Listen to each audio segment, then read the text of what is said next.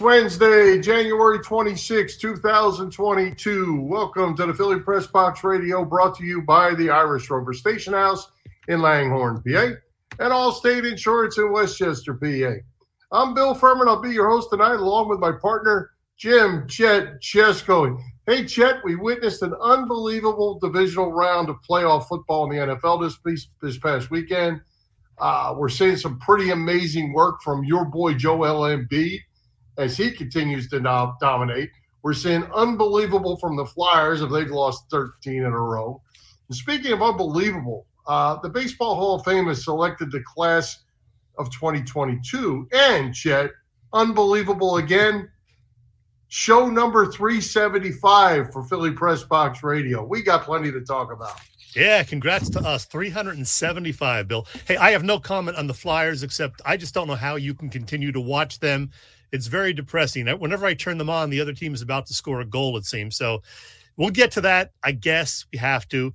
Um, we're going to have some fun, though. We'll talk about the Baseball Hall of Fame. I know you're excited about that. You're uh, not real thrilled about how they voted this year. No. And speaking of fun, though, the NFL playoff games over the weekend, yeah, they were incredible. All four of them. Joel Embiid doing some amazing things for the Sixers. That's pretty amazing. Yeah.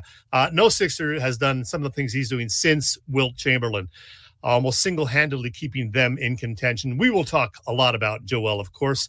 Uh, let's get it going. Well, we've got a great guest tonight, the Bucks County Courier Times sports columnist Tom Moore back to talk to us tonight. Uh, talk all things Philly sports. Yeah, it's always great when Tom joins us. He is all over the situation with the Sixers and the Eagles and whatever else we want to discuss with Tom. So let's do it. Let's do it. Let's welcome Tom Moore back to Philly Press Box Radio. Tom, welcome. Always plenty to talk about.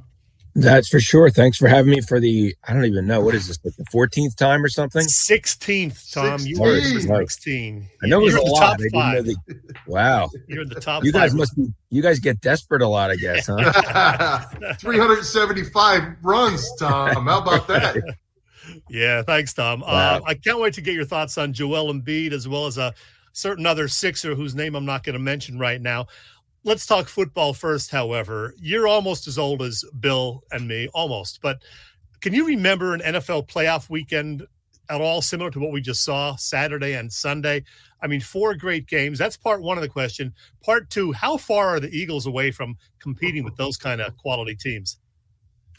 Yeah, I mean, what three games were decided on a field goal, and the fourth was a walk-off touchdown. Like, yeah. uh, you know, last play. I mean, it was unbelievable. I mean, we have to pick against the spread, and I got three of the four games wrong. But like, I, I could have gotten all four right, all four wrong. Really, though they were so incredible. I mean, they really were. I mean, I normally watch the Sixers quite a bit. I barely watched any of the game against the Spurs because the Bill, you know, the Bills Chiefs was one of the best games I've seen. Yeah. Probably the best game I've seen since the Eagles Super Bowl. Really, I mean that, that was an incredible game, just yeah. unbelievable, and and the way they moved the ball, you know, all the touchdowns in the last two minutes of regulation. You know, it was, it was, it had like four great endings in regulation, and that just, oh, that just, uh, you know, that just uh, moved things on to overtime. But I think, and it's a knee jerk reaction, but it just seems like these teams are at another level you know in in numerous ways speed wise receiver wise and let's be honest quarterback wise i mean yeah. you know they have um, I mean, Joe Burrow is very young, but these guys are doing things and, and hitting, you know, third receivers and doing things that Jalen Hurts just hasn't been able to do yet. And maybe with his progressions, more time, and so on, you know, he'll get there. But to me, that's the biggest difference is that you, you just saw plays and throws and back shoulder things, and you know, that are like, wow, you know, I haven't seen that, mm-hmm. you know, in Philly for uh, a number of years. Uh, to be fair. Yeah. Well, you know, I, I was kind of leading the pack last week as far as uh, the poor product that the NFL put on the field on the, the, in the wild card weekend. They sure made up for it this weekend with those games. Um, but you know, I, I guess what I was going to go to, and you you touched on it. I can't see the Eagles on the field with any of those teams we saw this weekend. No, it just seems like in so many, you know, they have playmakers on defense forcing turnovers. Uh, you know, just so many things that these teams did that we haven't seen from the Eagles, certainly on a consistent basis, and sometimes really haven't seen at all. And that being said, you know, this is a team that went nine and eight. I think I thought they'd be seven and ten, and I thought that almost might be generous, to be honest with you, with all the needs and a new coach and a new coordinator, and you know, a a, a first year full time starting quarterback. Um, so, yeah, it's. It, I mean, clearly, it shows you some of the holes that they need to address and whether they can do it with you know 10 picks in the draft three first rounders uh, they have some they'll have some cap space now with brandon brooks retiring and you know having wentz's contract off the off the books and so on. But it seems like they need quite a bit you know to to be talked about in that same breath as any of those eight teams well, let's talk about that uh, second year quarterback who's apparently going to be back as a starter next year. That's what Howie says anyway. Of course, you know, if somebody wants to make an offer and have Russell Wilson come to Philly, I'm sure they'd consider that. Deshaun Watson's still out there, but we think Jalen Hurts is going to be the guy. What are your impressions of him? How far is he away from, you know, being a guy who can be a pretty good quality starting quarterback? I mean, he, he's got some of the elements, you know, certainly arm I would say arm strength is not one of his uh you know best qualities. And you know that's why when you you know you look at what Tampa did they put eight guys in the box and they, they knew the Eagles were going to try to run the ball and the Eagles would have trouble throwing the ball down the field. And that's what made it so difficult you know to move the ball on the Bucs because they had so many guys close to the line of scrimmage and were prepared for what the Eagles you know, did. Um, I, I think he still runs, he still gives up too early on good, clean pockets, you know, where he wants to make a play and he runs rather than wait another, you know, split second or full second, allow or maybe a receiver will break open or come back to the ball or whatever like that. He's still trying to make too many plays with his legs, which is a very common thing for young quarterbacks because they don't want to get sacked. Um, you know, so that they'd rather take off but that that also doesn't allow your receivers some of the uh, certainly deeper routes to develop. But by the time you know Goedert 25 yards downfield and turning around, Hurts is running around the right end. You know, mm-hmm. so. uh But I mean, you know, I I, I think he's got. I, I think he's a good leader. I, I I think he's got. You know, I think he's got um, some qualities that if he can continue to develop, and and honestly, this is not a big year, good year for quarterbacks coming out of the draft. So I don't blame him in that respect. My personal opinion is I would try to trade one of the three first rounders for a second one in 2023, essentially give him another year to see what he has, hopefully get him a decent veteran receiver that he can count on, you know, some more playmakers they need on offense and give them a fair shot this year. The offensive line was pretty good, but other than that, it's hard to say a lot of things were really, really good on this team. And then you, you give them 17 games next year and you see what happens. And then this time in, you know, 2023, you have a better idea. And, and supposedly they're projecting, you know, a better quarterback class then. You have two picks, your own pick plus, you know, one of the one of the if you trade one of the ones for 2022. And I think that's reasonable on all accounts because I think he's done enough to show that there's a chance he could be the guy. It, it's certainly far from certain, you know, but there's a chance he could be your guy. And I think it's, you know, I also think they'll bring somebody in, may, prob- maybe not a Russell Wilson, but a veteran or somebody who could conceivably start. So at least there's some sort of a competition, you know, in training camp, even though you would think Hurts is the guy. Well, Tom, I, I'm troubled by the, the leaked video. I'll call it a leaked video of uh, the Tampa Bay defensive back coach telling his his players that the quarterback can't read. Uh, I don't know if you saw that, but it, it's out yeah. there. Uh, yeah. That, that troubles me because you know there's only so much you can learn in the film room, and it's got to be real time, real speed to actually see these things. I'm not sure there's a lot of time now in the offseason for Jalen Hurts to to learn that. So if I'm the defensive coordinator against them next year, I'm doing everything I can to confuse this young guy. Yeah, I mean, and I think we saw this year at times where there were receivers open, and at the one time specifically late in the season, and when the reporters asked them about it, Hurts said that's not in my progressions. You know, like there are four receivers, and basically there's one guy or two guys that I'm never going to get to, at least at this point. And I think defenses and safeties know Hurts is big on looking right, looking right, throwing the ball there. And that's what safeties do. They read the eyes, they jump on the ball. Um, and I think that's something, again, that can be developed, but he needs that protection. He needs to not be uh, relying on his legs to take off.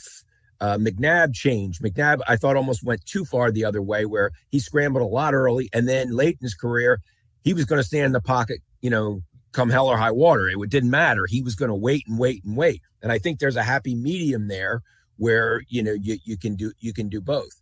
But the NFL is a copycat league. When somebody has success and they figure something out, everybody's going to know it. So you need to change the narrative and you need to uh, improve so that that isn't an issue going forward. Well, Tom, as I put up the list of the Eagles free agents heading into the offseason, we don't have to talk about every single one, but who are the key guys to bring back? We don't know for sure about Jason Kelce. We hope he's coming back, certainly. He's still playing at a very high level. But some of these other guys on the list, you know, who do you think they need to bring back? Who might they let go? I, I hope they bring Rodney McLeod back and, you know, uh, Boston Scott, certainly. What do you say about this list? Well, if you look, there's three of the four starters in the secondary the, the, this year. The only, you know, there's McLeod, um, there's and Steven Nelson. The only guy, um, you know, is the Pro Bowl, the Pro Bowl cornerback Darius Slay is the only guy under contract for next year. Now you have a young kid McPhearson. You have some other guys that played. Avonte Maddox was the nickel guy. Could he possibly be an every down guy? You know, I'm not. I'm not necessarily sure about that, but he certainly would be in the mix yeah, to me, Kelce is by far the most important. And I know he's 34, but just what he does on that offensive line, how he calls out the, you know, the who's blocking who, the the blocking assignments, the way he blocks downfield, and just what a leader he is on and off the field. I would guess they'll probably move a Landon Dickerson over to center would be their plan unless they draft somebody to do that. You know that that would be the plan going forward. But to me, he is you know, he is just so good and, and helps them in so many and so respected by his teammates. Um, you know, Derek Barnett was disappointing. I, I think that's a guy. I think that's a guy that I wouldn't. You know, I would think yeah. there's a good chance he goes. There's there's some people that you can. Ryan Kerrigan, you never saw him except in that playoff game, and then he had a stack and a half. It was like he rested for 18 weeks, and then like he was, you know, he was Superman all of a sudden. You know. Or, uh, or Popeye with his spinach or something. I'm not sure what it was exactly. But yeah, there'll definitely be some changes. You know, McLeod, I really wonderful. They have a lot of great guys. Brandon Brooks is a wonderful man, interesting guy. Um, you know, he just retired. But you turn the page, you know, he's 31, he'll be he'll be 32 by the start of next season. You know, it, it's there's changes and it, you know, how much money would it cost? if they do a good that's why it's so good important to draft well because you get these guys locked up for four years and you need to fill in the phillies are the same thing they're not developing guys so they have to go out and pay guys either sign them as free agents or trade for them because they may only have theoretically one starter of the eight assuming they play this year that was drafted by the phillies. So that's a huge problem because you got to fill in all these holes and the eagles are the same way. They need these two or you know two first rounders second rounder et cetera to develop and be starters immediately, if not late in the first season, and be regulars for years. So you have really good young players you, you can grow at a reasonable annual salary. Yeah, and, and the other area to me, uh, the defensive line, none of those guys other than Barnett are on the well, Kerrigan, I guess, but Fletcher Cox, uh, you know, it looks like his ship has sailed, I think. I, am not sure how long he's under contract, but uh, you know, they've tried to build this team for years on the offensive and defensive lines, and uh, the defensive line is is in a little bit of trouble. I think. No, I agree. Cox really was kind of exposed, whether that's the word that he's not the player he was two or three years ago, and everybody knows he wasn't even the, the main guy. I think that other teams worried about, you know, on that interior line. Hargrave is, you know, it was picked as an alternate to the, to the Pro Bowl, and he's going to play now due to injury uh, you know, not Fletcher Cox. So uh, yeah, eh, well, that's the old how much dead money's left if if he goes. How much do we have? You know, they have to figure you know those things out. And the fact that they considered trading him at the deadline too, that would have been unheard of a couple years ago. So that really tells you something about what's going on there. Yeah, and and then you have the Brandon Graham situation as well. Yeah, I mean he yeah, terrific player, but you know, that's an injury that at that age, you know, with all that experience, if you lose a little bit as an end rushing the passer, that that makes a big, big difference. So you you just don't know. And they have a lot of guys in that, you know, early 30s that they think hope can still play, but you know, that then how much are they going to make and, and, how does it affect the cap, et cetera, et cetera. They have some difficult decisions to make. Going to be an interesting offseason for sure. Uh, Tom, let's switch and talk some hoops. Sixers, Joel Embiid. He has been amazing lately. The last four games, 38 or more points, 12 or more rebounds, 30 plus points in 15 of the last 16 games. Is this the best you've seen any Sixer play over, you know, a month stretch or so, you know, in the time you've been covering the team? Possibly to probably. The only two I could think of were Barkley early in my career and Iverson were the only other two guys I could think of that would have come close to this kind of production. But the last four games, you know, 42 and a half points per game, 40 or more, three of the last four games. You know, his assists are up. He's making better decisions, finding mm-hmm. his teammates. When they single cover him, he just attacks the rim, hitting those mid range shots with that touch. Um, yeah, I mean, they're they're they're sixth in the East, but they're only two games out of first, and, and he's playing in a lot more games than he did last year if he continues at this level and they can say finish second or third in the East, you know, I think he's got a real shot to be the MVP. I was always told early in my career that MVP stand in the NBA stands for most victories produced.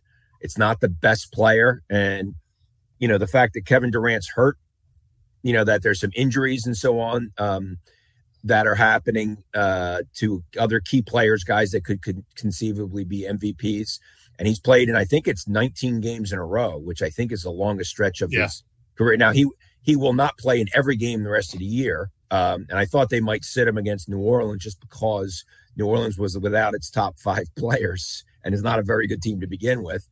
But he wants to keep playing, and and he's their meal ticket. I mean, they've had trouble beating some bad teams, and if not for him, you know, they they it would not have, ha- you know, clearly would not have happened. He is. Mm-hmm the pro- progress he's made. And the thing that impressed me the most was that game in, in San Antonio Sunday night, end of the first half.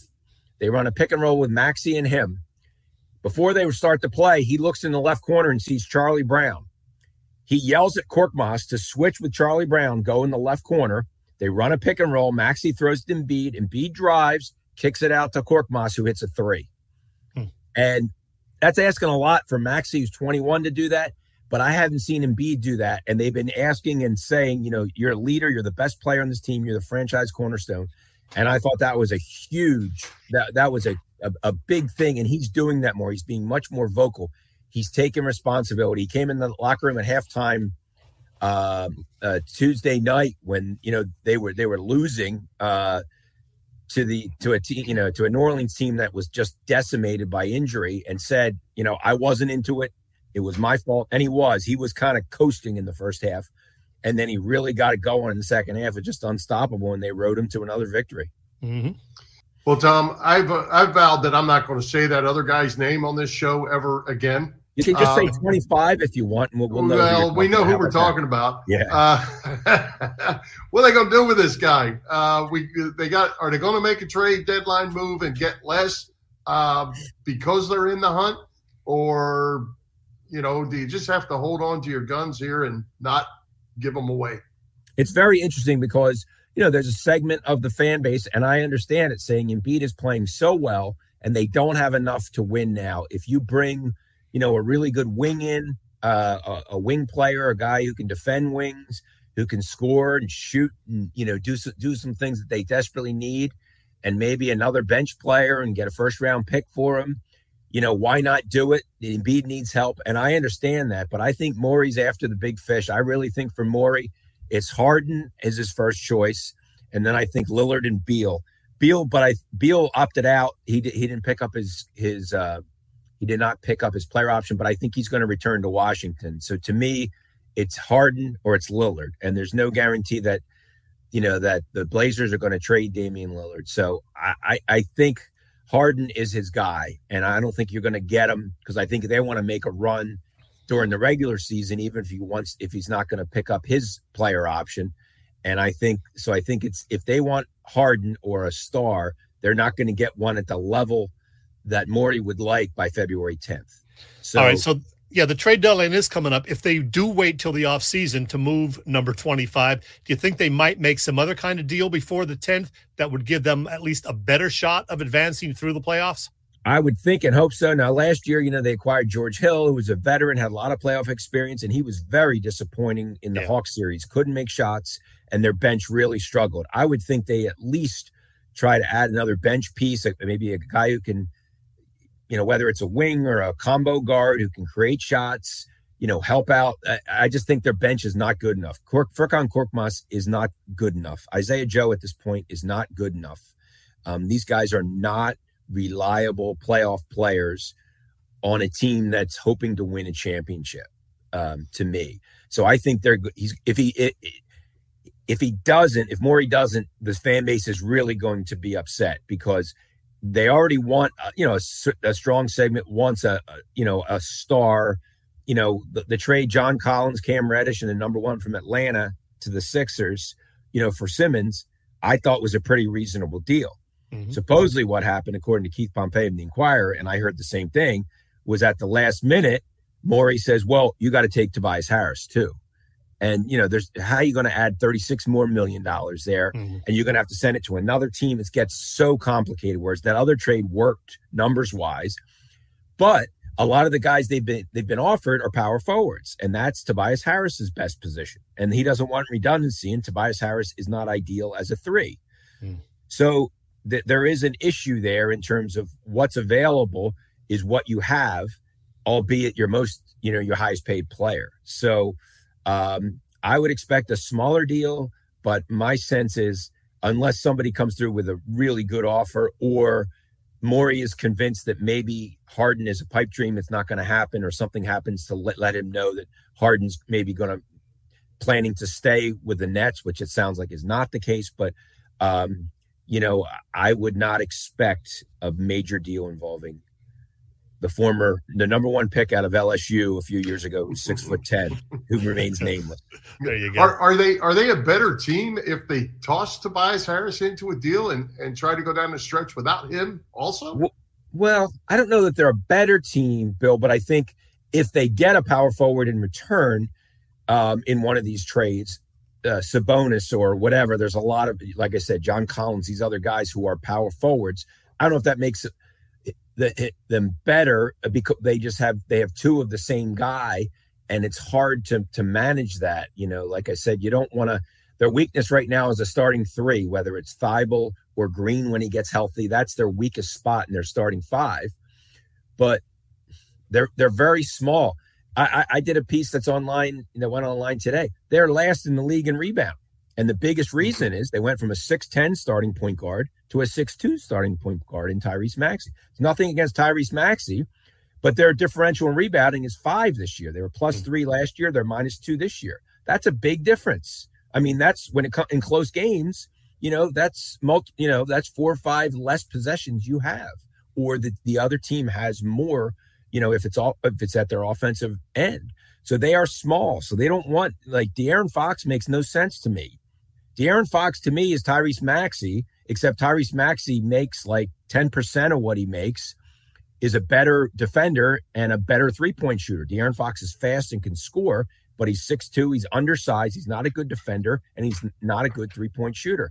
So a lot of these guys that are out there don't really seem to make sense for the Sixers. They need, they, there's certain, what they need is a six, Tyrese Halliburton would be excellent. Uh, you know, if they, to me, if they could get him from the Kings, he's the guy I want more than anybody. He's a six-five guy who can play both guard positions, can initiate the offense, uh, is a good defender, is a good three-point shooter, um, has a lot of upside. Is still young, but is but is a viable player right now.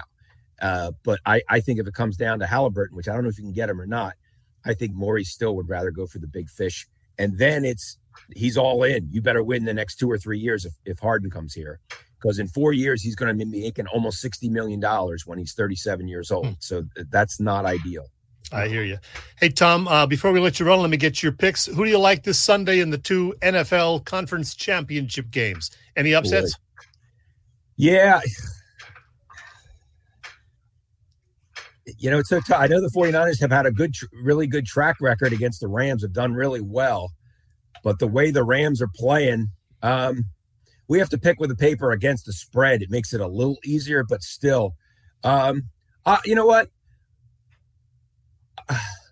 I'll take the Rams, but I will go out on a limb I, I, just to be different. I'll say I, I, really like what the Bengals have done. I don't know if they're quite ready for the Chiefs yet, but I'll say I wouldn't be surprised if Cincinnati uh, wins wins that game in keeping with how crazy the playoffs have been and so on. I mean, Chiefs were very very hmm. lucky to beat the Bills, and I think you can argue the Chiefs and the Bills are the two best teams in the NFL. I think you can make yeah. a pretty good case for that. Agreed. I'm with you. Well, Tom, as always, we appreciate you coming by. Uh, always good information. Thank you for trip number 16 to Philly Press Box Radio. Sure. Uh, you can read my stuff at, on Twitter at Tom Moore Philly. Oh, absolutely. Sure. Right. Thanks a lot, guys. All Thanks, right. Tom. Thanks, Take Tom. Care. All right, Chet. It's cold up there, and your couch is probably getting more mileage than your car. It's time for you to start saving with Allstate's pay as you go auto insurance. You know it, Bill. Allstate's pay as you go auto insurance puts you in control. You only pay for the miles you drive with the same full coverage that a traditional policy offers. Pay per mile insurance gives customers greater control of their insurance costs. See how much you can save with pay per mile car insurance by calling your local agent in West Chester, Pennsylvania. That is Dave Lavoie. Call Dave at 610 430 0700. Once again, 610 430 0700 and start to save more now that you are driving less. Hey, everybody, it's Willie Nile here, and you're listening to Chet and Bill on Philly Press Box Radio. You lucky people. Hey, we haven't seen Willie for a while. Willie's back. He's got some shows coming up too, and I think one in March and one in the summer. So uh, Willie's still going strong. Absolutely. Well, hey, Chet, Baseball Hall of Fame has named their class of 2022. David Ortiz is that guy, the only selection. Uh, I'm just going to start this out by saying the selection's a joke, my friend. Jimmy Rollins and Bobby Abreu do live another day for another ballot. Uh, Ryan Howard comes off the ballot as he did not receive enough votes to stay on. Um, so we have Dick Allen, who does not get in. We have all the big big boys Bonds, Clemens, Sosa, Schilling, Arod, none of them get in. Uh, what do you make of it? oh, this is going to be an interesting conversation. I'm going to put up the numbers for you right now as far as uh, the voting this year. Yeah, David Ortiz, the only guy who got the 75%.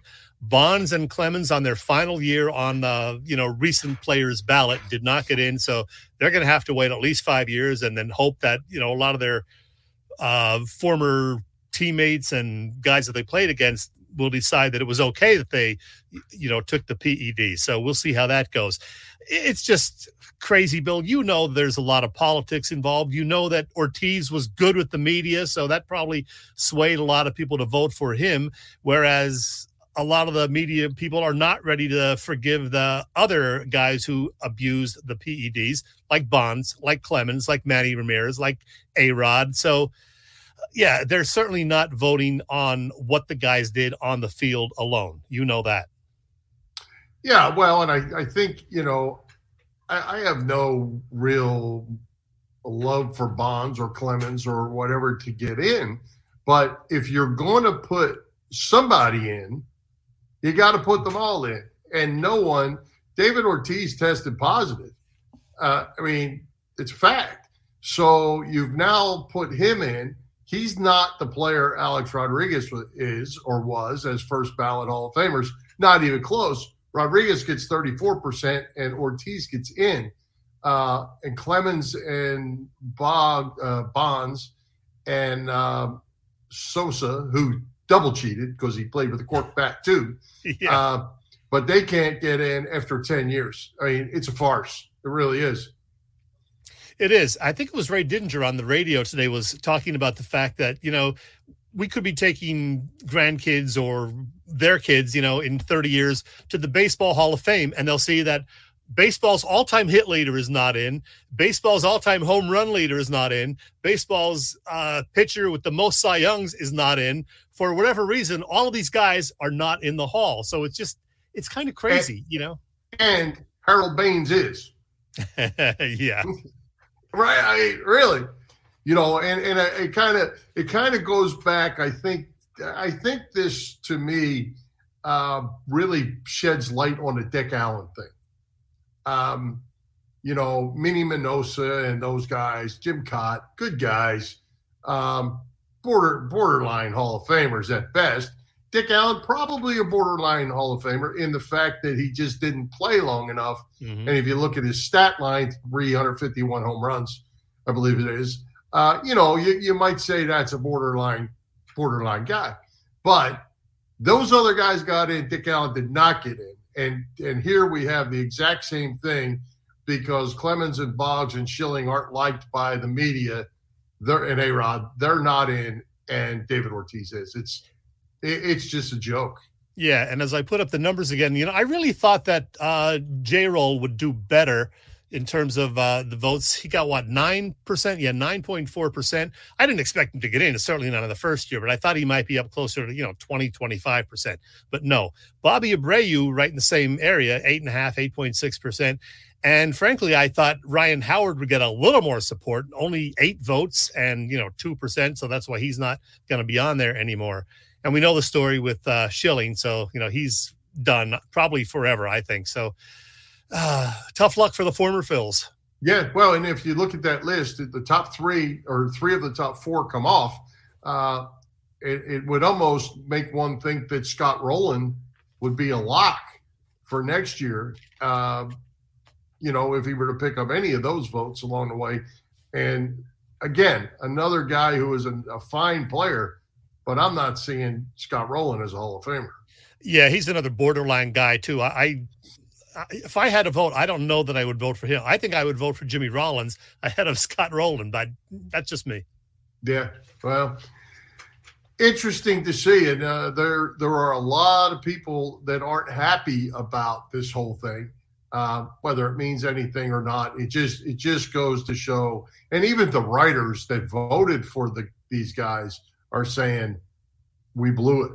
You know, we yeah. blew it as a group. We blew it, and. uh you know, like I say, it's uh, certainly nothing we can fix. It's uh, I got no, I have no horse in the game, you know, in the race, but it's just uh, you know, it's kind of troubling that you put one guy in for one reason and leave the other guys out for the same reason. Yeah, I really thought that Bonds and Clemens might get in this year since it was their last year on this ballot for quite a while. So I thought maybe people would say, okay, you've been punished long enough. Now it's your last chance in this era and uh, we'll put you in. But I guess not. Not and I, I, think I think I don't have the numbers right in front of me, but I think they both only went up like maybe two percent from last year. Hmm. So basically, was... the same guys that voted for him last year voted for him this year. Yeah, yeah. Oh well, that's so, life. All right. Well, hey Chet, um, how did Boop Bob Ventrone Jr. You and I do on our picks of this upset weekend, and uh, what are the standings? You got that smirk on your face already. I got a feeling I'm not going to like this. well, after going a perfect 6 and 0, me wild card weekend, I did not quite have the same results, the same good fortune over the divisional playoffs weekend. Great games, but there will be no self patting on the back by me this week, Bill. I was 0 4. Yeah, I was 0 and 4. 4. Yeah, that is hard to do, Bill, but I did it. Well, not this weekend. It wasn't hard to do. I know. It's still extremely unlikely, though, that you or Boop will catch me, but there is that mathematical possibility anyway, with just three games remaining in the postseason. But of course, that would depend on whom we selected. So last weekend, yeah, I was on 4. You actually had the best weekend at 2 and 2, while Boop was 1 and 3. Uh, still better than me. So for the season now, I am 56 and 30, just two games ahead of Boop instead of three, but I'm still three up on you, Bill. So you're pretty much eliminated. But you know, well, I'm not eliminated. There's three left. Okay, are you going to pick three upsets? Because I'm not. Maybe, maybe. Okay. All right. Well, let's get to it. Uh, championship weekend. Cincinnati and Kansas City. The Chiefs are minus seven. San Francisco visits the Los Angeles Rams. The Rams are minus three and a half. Who does Boop like? Well, three underdogs managed to win last weekend. Will either road dog snag a win this weekend? Both games are on Sunday, by the way. let's first see what Boop thinks. As Warner Wolf used to say, let's go to the videotape. Hey guys, here are my conference championship picks for this week, brought to you by Splits Bar and Grill in Maple Shade, New Jersey on Route 73 South. Over the last 10 postseason games, the Chiefs are 8 0 against quarterbacks not named Tom Brady. Even if they weren't my second favorite football team on the planet, it'd be hard to go against them this week. Congrats to the 49ers for becoming the sixth number six seed to make it this far since 2008. The previous five are one and four in this round, with only the 2010 Packers getting through. So it looks like for second consecutive year, we're going to have a home team playing in the Super Bowl. If you're thinking about laying the points for either favorite this week, I would strongly encourage it. I would also encourage you to come by Splits with me and watch the games on one of the 13 TVs in the bar. We had a great time last Sunday night with a packed house watching that last game. It was a lot of fun, even if half the bar was rooting for the Bills. Thanks, guys. See you next week. Thank you. Uh, okay. So, who do you like, Chet? Well, you're not going to gain any ground, guys. Sorry, unless you're going to surprise us, Bill, because I'm picking Kansas City and the Rams as well. Not just because, you know, I want to secure my lead, but I think the home teams are going to win this time around. I thought about maybe taking San Francisco because they have played the Rams tough. They've been, you know, playing very well, certainly lately.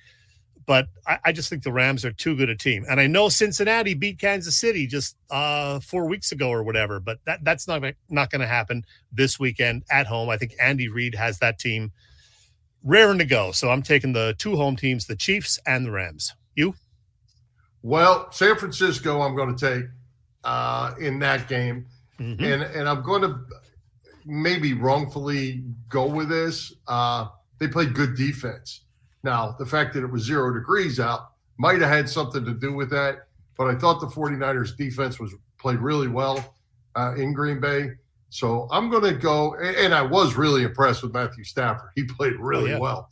Uh, but I, am going to go. I got to make up a game anyway. I'm going to go 49ers.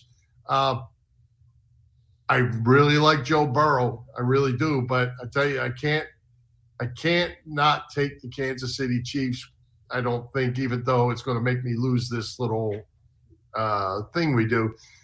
Have you ever seen a team, an offense, with so many fast guys?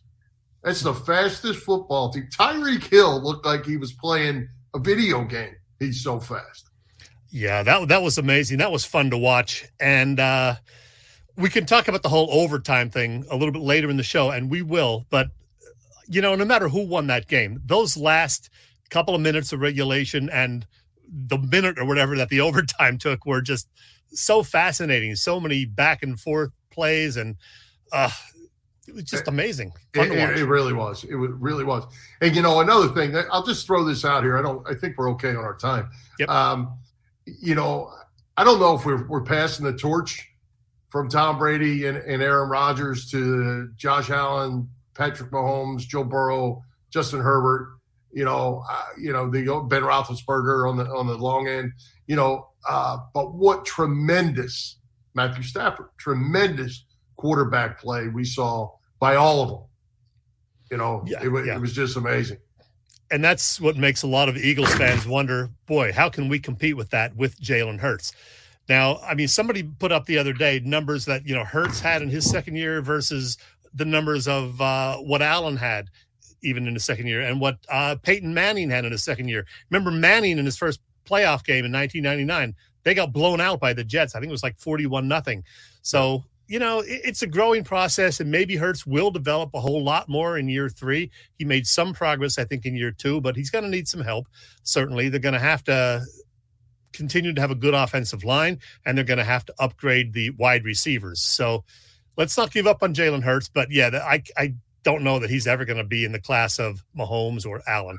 Well, and, and to give Hurts his due at at this point, you know, um, Patrick Mahomes has Tyreek Hill he's got Travis Kelce. Um, Allen has Diggs. Um, the the guy who Davis came out of the woodwork for 200 some yards and four touchdowns. Uh, you know, the Eagles don't have those weapons at this point. Uh, so it's not really fair to to compare Jalen Hurts at this time. The Eagles have to get better as a team. And the thing that, that always worries me is the windows aren't always long. Uh, Jason Kelce, Lane Johnson, they're going to go, whether it's this year, next year, sometime soon. You know, those guys go. You've got to be replacing them, and, and it's a constant battle with salary cap and everything else. So I, am not going to give up on Jalen Hurts yet at this point, but I, I don't have him anywhere near the class of what we saw this weekend. Yeah, I agree. So this next year is going to be hugely important for him and the Eagles organization. They're going to have to. I think he's going to get another year, unless, like I said, one of these other quarterbacks decides they do want to come to Philadelphia. I think Hurts is going to be the guy in 2022, and he's going to have to show that he can be the long-term guy, or I think they will make a move next offseason. Yeah. One one other comment on the quarterbacks, Jed. How would you like to have been? you're Matthew Stafford and you're playing for the Lions, and you're Jared Goff and you're playing for the Rams, and you wake up and you've now switched teams. like Jared Goff had to be saying, "Oh my God," and Matthew Stafford had to be saying, "Oh my God." Yeah. You know?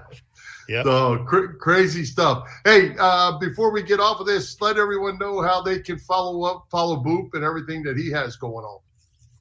Boop contributes to the website bettorsinsider.com. There's all kinds of betting info on there, and you can get a whole lot more from Boop on Twitter at Boop Stats. That's at Boop Stats on Twitter. All right. Hey, um, Chet, speaking of Hall of Fame, uh, we didn't discuss this yet because we just haven't really had the time.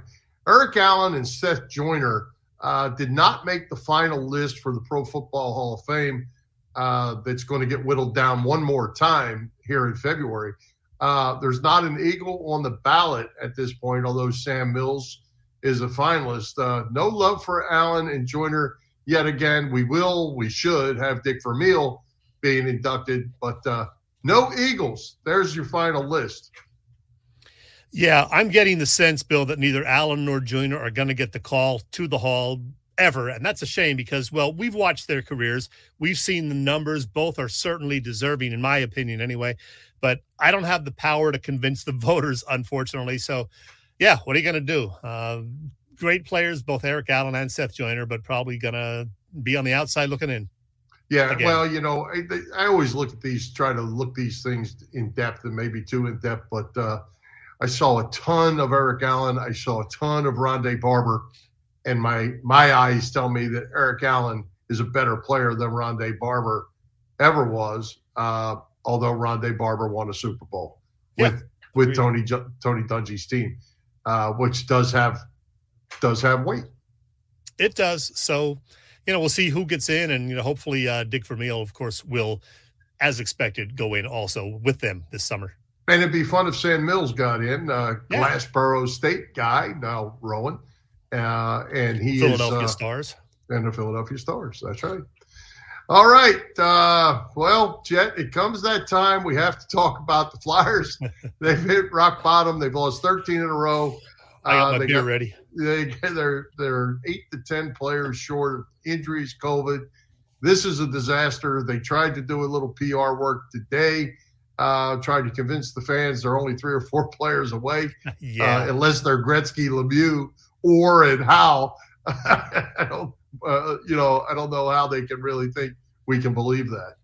I don't know what to say anymore, Bill. A franchise record, 13 straight losses now. As you know, I saw this, uh, somebody posted this on Facebook last night, and that's how things are going for the Flyers these days. Uh, I don't know. They're still shorthanded, yeah, but so are some other teams. On the bright side, Keith Yandle just set an NHL Ironman record, playing in 965 straight games. Very impressive. Uh, and that's about it for the bright side. Oh, and after the next couple of games, there will be an eight day break in the schedule. So Thank goodness for that. That surrounds the February 8th All Star game out in Vegas. Giroux to represent the Flyers. There's that. And no, they hired a new assistant coach. And yeah, they met with the media today. Um, the uh, general manager, Chuck Fletcher, and Dave Scott from Comcast says he's not selling the team, which disappointed a whole lot of people. Yeah, right. And you know, Fletcher did apologize for everything that's happened this season. But yeah, as you noted, Dave Scott thinks, yeah, well, it's just the injuries and the guys we've had out. We're not that far away. I think he's watching something other than what everybody else is watching. Yeah, it, it, it's rough, and you know, I you know, I'm I'm the big Claude Giroux fan, and uh, man, it, it hurts to watch him out there. He still works his tail off. Had another goal last night. He's still not, you know, pretty close to a point a point a game playing in that mess.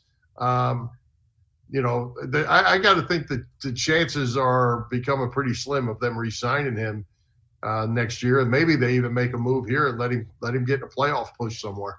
Yeah, and I noticed that the uh, trade deadline in the NHL isn't until like mid March this year, which is I think very late. But I think they're going to do something. They're probably going to you know sell off some of the older guys. Maybe Giroux if he'll agree to it. We shall see.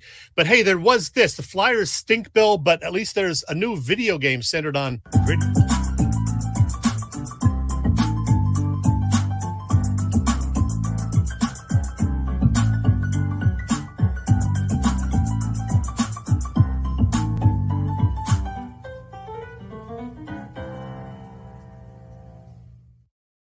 I have no idea what that's all about. Gritty snacks? I don't know. well, there you go. hey, one, one other thing I want to mention about the Flyers. You know, I've talked about this over the years about uh, the plus minus goals yeah. for, goals against.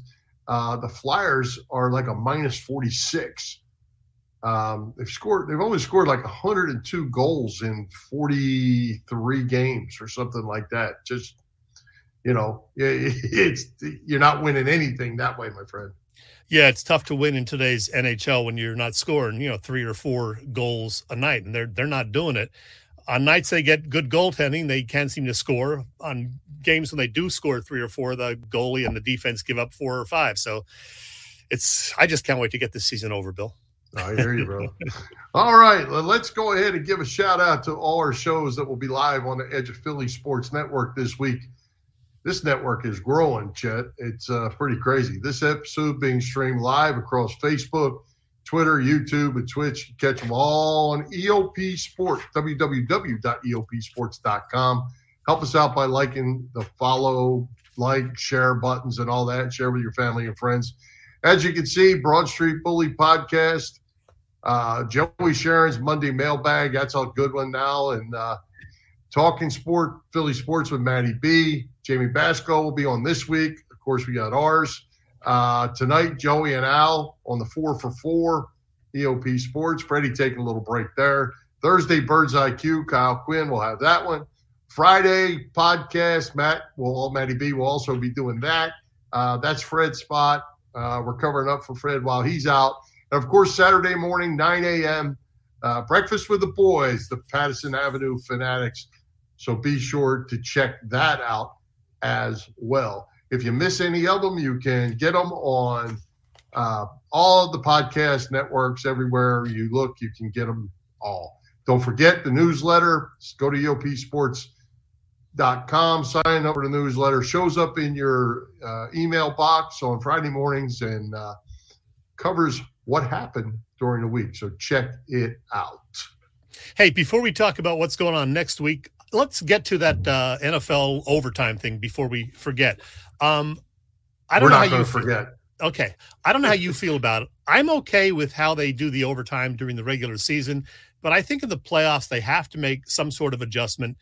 Um, where both teams get the ball at least once. I know some people like, like Louis Riddick uh, tweeted, "Just play better defense." Yeah, well, you can't.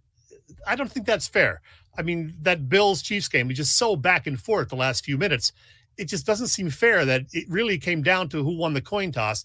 I think that who was going to win that game. So, what do you think? Do you think we need to change the playoff overtime rules? Absolutely. Absolutely. I mean, the only thing Josh Allen did wrong all day is he picked tails. Exactly. Yeah. That's it. You know, uh, if if the Bills would have gotten the ball, you almost want to think that they'd have driven down and scored again you know. Um, so, yeah, I, I, I don't know what the answer is. I like the way college football does it uh, by thinking the pros. Maybe if you put the ball on the 50 yard line, yeah, you know, or something like that, or you could only kick a field goal under certain circumstances. There's, there's something, you know, something to make them play the game and give both teams a chance to to get the ball. Um, I, I don't know. I just I, I just didn't. Uh, it, it, took away from the end of the game to me. And it, now, you know, they they made some bonehead plays. You know, if you don't give up a, a field goal with 13 seconds to go in regulation, you don't get to overtime. You know, so there, there's yeah. all kinds of things that go into it. But uh, and Riddick is right to some degree, but when it does get to overtime, I feel like every both teams should have a chance. Yeah, they probably should have done the squib kick. That would have taken a couple of more seconds off the clock. Uh, they certainly shouldn't have been playing so deep on those two pass plays right away. So something's got to change, though. I think both teams need to touch the ball. Yeah, yeah, and and you know, I think you hate to say this, and, and I don't, I don't know, you know, but it's almost like you think, well, there's only 13 seconds. They can't score. yeah. Right. So you kick it off. Okay. They, there's no time off the clock. There's still 13 seconds. They got to go all the way down the field here to kick a field goal. It's not going to happen. Well, it did. Hey, I heard somebody on the radio today suggest this. What if the Bills defense on, you know, each of those first two plays that the Chiefs ran, what if they just blatantly held Tyreek Hill and Travis Kelce? The refs, you know, would call the penalty. It's five yards, automatic first down, but it would also take a few seconds off the clock on each of those plays. There, there's no rules against that that I know of. No, it, well, it wouldn't be five yards. It'd be a spot foul. You know, it, it would be maybe, you know, wherever they held them. So it could be, yeah. you know, 12 yards or whatever. But yeah, I get your point. And yeah, I mean, they absolutely could do that. You saw uh, what game did we see? Oh, it was it was in the college game. It was in the Alabama Georgia game where that defensive back got beat and he tackled the guy. He tackled the guy without the ball because it was going to be a 15 hmm. yard penalty and he was beat. He had slipped and and it was going to be a touchdown if they completed it. He tackled him. Ball was nowhere near him. Yeah. Um, you know, and and it was it turned out to be a smart move. They got gave up a 15 yard penalty, but he didn't give up the touchdown, which is exactly what I think you're you're talking about. Yeah, yeah. Well, hopefully they will address this in the offseason and uh, make some changes for the better. Absolutely. All right. Hey, speaking of uh, next week, we had a great guest tonight in Tom Moore, as always, and. Uh, so, who's coming to Philly Press Box Radio for show number 376? Well, Bill, since the Flyers are setting records in ways that they would rather not be, uh, we got to get to the bottom of their problems. And we have uh, we, we have a guy who's going to help us figure out just why this season has gone so badly. This guy knows everything there is to know about the Flyers. He's been covering them forever, it seems.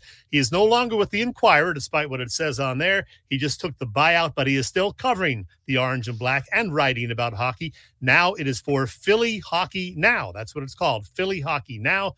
We will talk to Sam about his long career at the Inquirer, his new gig, and of course, about the Flyers. Absolutely. All right, good stuff. Uh, let's take another quick break, very quick, and thank our friends at the PPCC 118 Raz Room. They post great sports memorabilia on their Facebook page. So people can take a chance of winning something they may not be able to afford or have access to. All items come with certificates of authenticity.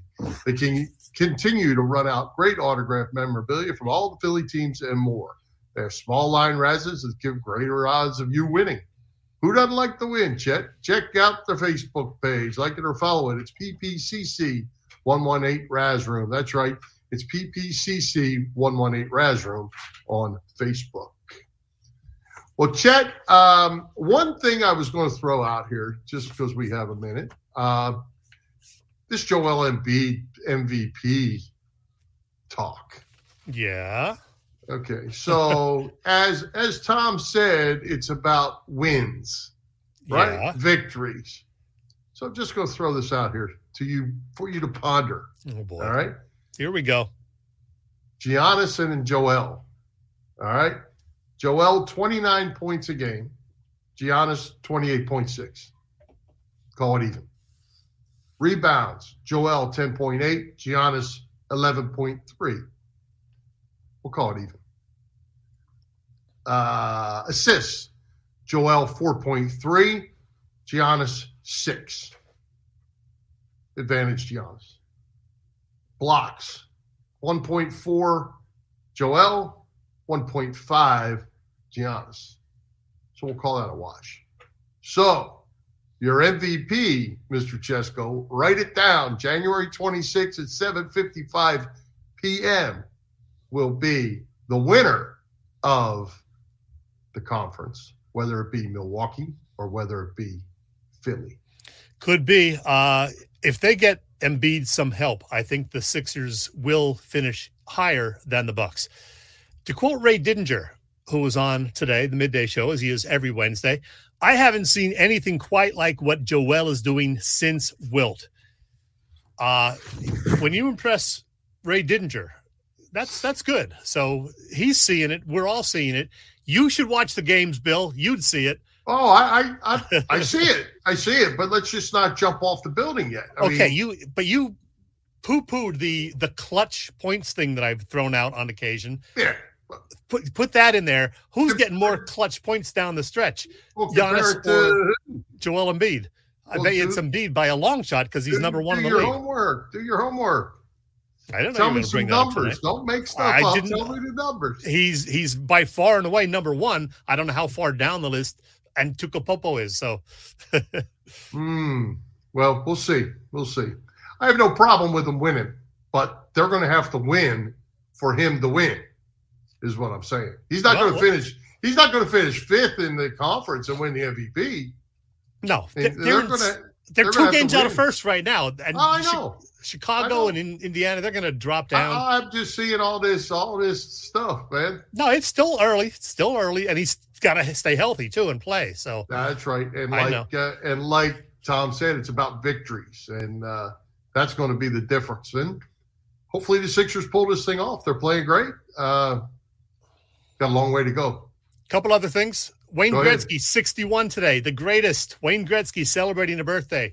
Eddie Van Halen, gone a year and a half. Birthday number 67, had he been alive.